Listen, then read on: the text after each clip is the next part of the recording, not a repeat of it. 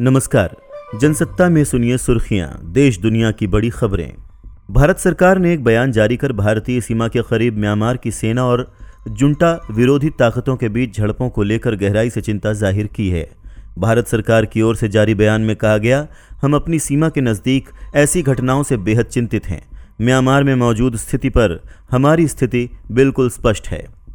विदेश मंत्रालय के प्रवक्ता अरिंदम बागची ने एक प्रेस वार्ता के दौरान कहा हम हिंसा को खत्म करना चाहते हैं और बातचीत से मसला हल हो, ये हमारी सोच है। इस पूरे मामले में भारत की चिंता इसलिए भी बढ़ी है कि पूर्वोत्तर राज्यों में शरणार्थियों के आने की सुगबुगाहट सामने आई है। संयुक्त राष्ट्र के मुताबिक इस लड़ाई में पचास हज़ार से अधिक नागरिक विस्थापित हुए हैं। रॉयटर्स के मुताबिक इससे पहले आज म्यांमार के सैन्य शासकों ने सभी सरकारी कर्मचारियों और सैन्य अनुभव वाले लोगों को आपात स्थिति में सेवा के लिए तैयार रहने का आदेश दिया है। पीटीआई की रिपोर्ट के मुताबिक विदेश मंत्रालय के प्रवक्ता अरिंदम बागची ने कहा कि म्यांमार के नागरिकों का भारतीय पक्ष में आना जाना हुआ है, इसलिए चिंता बढ़ रही है। इसराइल और हमास के बीच पिछले महीने से जारी युद्ध के बीच भारत ने एक बार फिर तनाव कम करने का आह्वान किया है। भारत ने आम नागरिकों पर हो रहे हमलों और घायल लोगों के लिए भी आवाज़ उठाई है और अंतर्राष्ट्रीय मानवीय कानून का पालन करने की ज़रूरत के लिए भी बात कही है। विदेश मंत्रालय के प्रवक्ता अरिंदम बागशी ने अपनी साप्ताहिक प्रेस वार्ता में कहा कि भारत फलस्तीनी लोगों को अधिक मानवीय सहायता भेजने पर विचार कर रहा है। सात अक्टूबर को हमास के इजरायली शहरों पर हमलों के बाद इसराइल गाजा में बड़े पैमाने पर सैन्य अभियान चला रहा है। गाजा शहर के अल शिफा अस्पताल में इजरायली सैनिकों द्वारा अभियान चलाने के बारे में पूछे जाने पर अरिंदम बागची ने कहा कि ये मुद्दा केवल किसी एक विशेष अस्पताल का नहीं है और भारत ने हमेशा अंतर्राष्ट्रीय कानून का पालन करने की आवश्यकता पर बात की है और समर्थन किया है। चीन के राष्ट्रपति शी चिनफिंग के साथ बैठक के एक दिन बाद अमेरिका के राष्ट्रपति जो बाइडेन ने कहा कि उनका इरादा चीन के साथ संबंधों को ज़िम्मेदारी से संभालना है। बाइडेन ने एशिया प्रशांत आर्थिक सहयोग के मुख्य कार्यकारी अधिकारियों के शिखर सम्मेलन में बृहस्पतिवार को कहा, मेरा इरादा अमेरिका और चीन के बीच प्रतिस्पर्धा को ज़िम्मेदारी से संभालना है। इसके बारे में कल मेरे और शी के बीच संक्षिप्त चर्चा हुई थी। पूरी दुनिया हमसे यही उम्मीद रख रही है और मेरा आपसे वादा है कि हम ये करेंगे।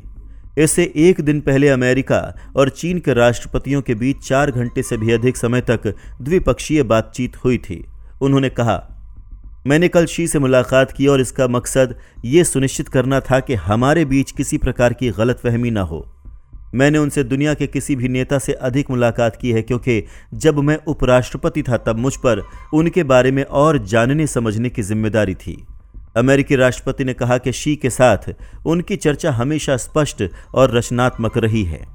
अमेरिका के शिकागो में बृहस्पतिवार को एक यात्री ट्रेन के रेल उपकरण से टकरा जाने के कारण कम से कम 40 यात्री घायल हो गए, जिनमें से कुछ की स्थिति गंभीर बनी हुई है। दमकल अधिकारियों ने ये जानकारी दी।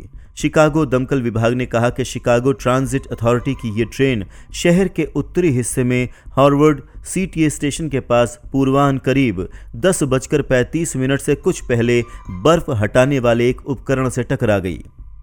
दमकल विभाग के द्वितीय जिला प्रमुख ने बताया कि ये येलो लाइन ट्रेन 31 यात्रियों और सात सीटीए कर्मियों को लेकर स्कोकी से दक्षिण की ओर जा रही थी और उसी दौरान वो रेल उपकरण से टकरा गई। सहायक अर्ध चिकित्सा उप प्रमुख कीथ ग्रे ने बताया कि चार बच्चों समेत 38 लोग घायल हो गए, जिनमें तीन की हालत गंभीर है। फलस्तीनी स्वास्थ्य अधिकारियों ने बृहस्पतिवार को कहा कि छह सप्ताह पहले इसराइल हमास युद्ध शुरू होने के बाद से गाजा पट्टी में 11,470 फिलिस्तीनी मारे गए हैं। मंत्रालय के अनुसार ज़्यादातर लोग इजरायली हवाई हमलों में मारे गए हैं। मंत्रालय ने कहा कि मृतकों में 4,707 नाबालिग थे और 3,155 महिलाएँ थीं। मंत्रालय लड़ाकों और नागरिकों के बीच अंतर नहीं करता है। हाल के दिनों में वेस्ट बैंक में फलस्तीनी स्वास्थ्य मंत्रालय ने गाजा में मरने वालों की संख्या को अद्यतन करना शुरू किया है। पिछले हफ़्ते तक हमास द्वारा संचालित गाजा में स्वास्थ्य मंत्रालय फलस्तीनी नागरिकों की मौत की संख्या का मुख्य आधिकारिक स्रोत था। मंत्रालय के प्रमुख अधिकारी गाजा शहर के शिफा अस्पताल से काम कर रहे थे और अस्पताल में बिजली और कनेक्टिविटी खत्म हो जाने के बाद उन्होंने जानकारी देना बंद कर दिया था। भारत में बैंक धोखाधड़ी और धन शोधन के मामलों में वांछित भगोड़े, हीरा कारोबारी नीरव मोदी ने बृहस्पतिवार को ब्रिटेन की एक अदालत से कहा कि वो वर्षों तक इंग्लैंड में रह सकता है क्योंकि कुछ कानूनी कार्यवाही के कारण उसका प्रत्यर्पण टल सकता है। नीरव को लंदन उच्च न्यायालय में अपनी असफल प्रत्यर्पण अपील कार्यवाही के कारण लगी एक लाख पचास हज़ार दो सौ सैंतालीस पाउंड की कानूनी लागत या जुर्माने के संबंध में टेम्स साइड जेल से वीडियो कॉन्फ्रेंस के माध्यम से पूर्वी लंदन के बाकिंग साइड मजिस्ट्रेट अदालत में सुनवाई के लिए पेश किया गया। विस्तार से खबरें पढ़ने के लिए आए जनसत्ता डॉट कॉम पर। नमस्कार।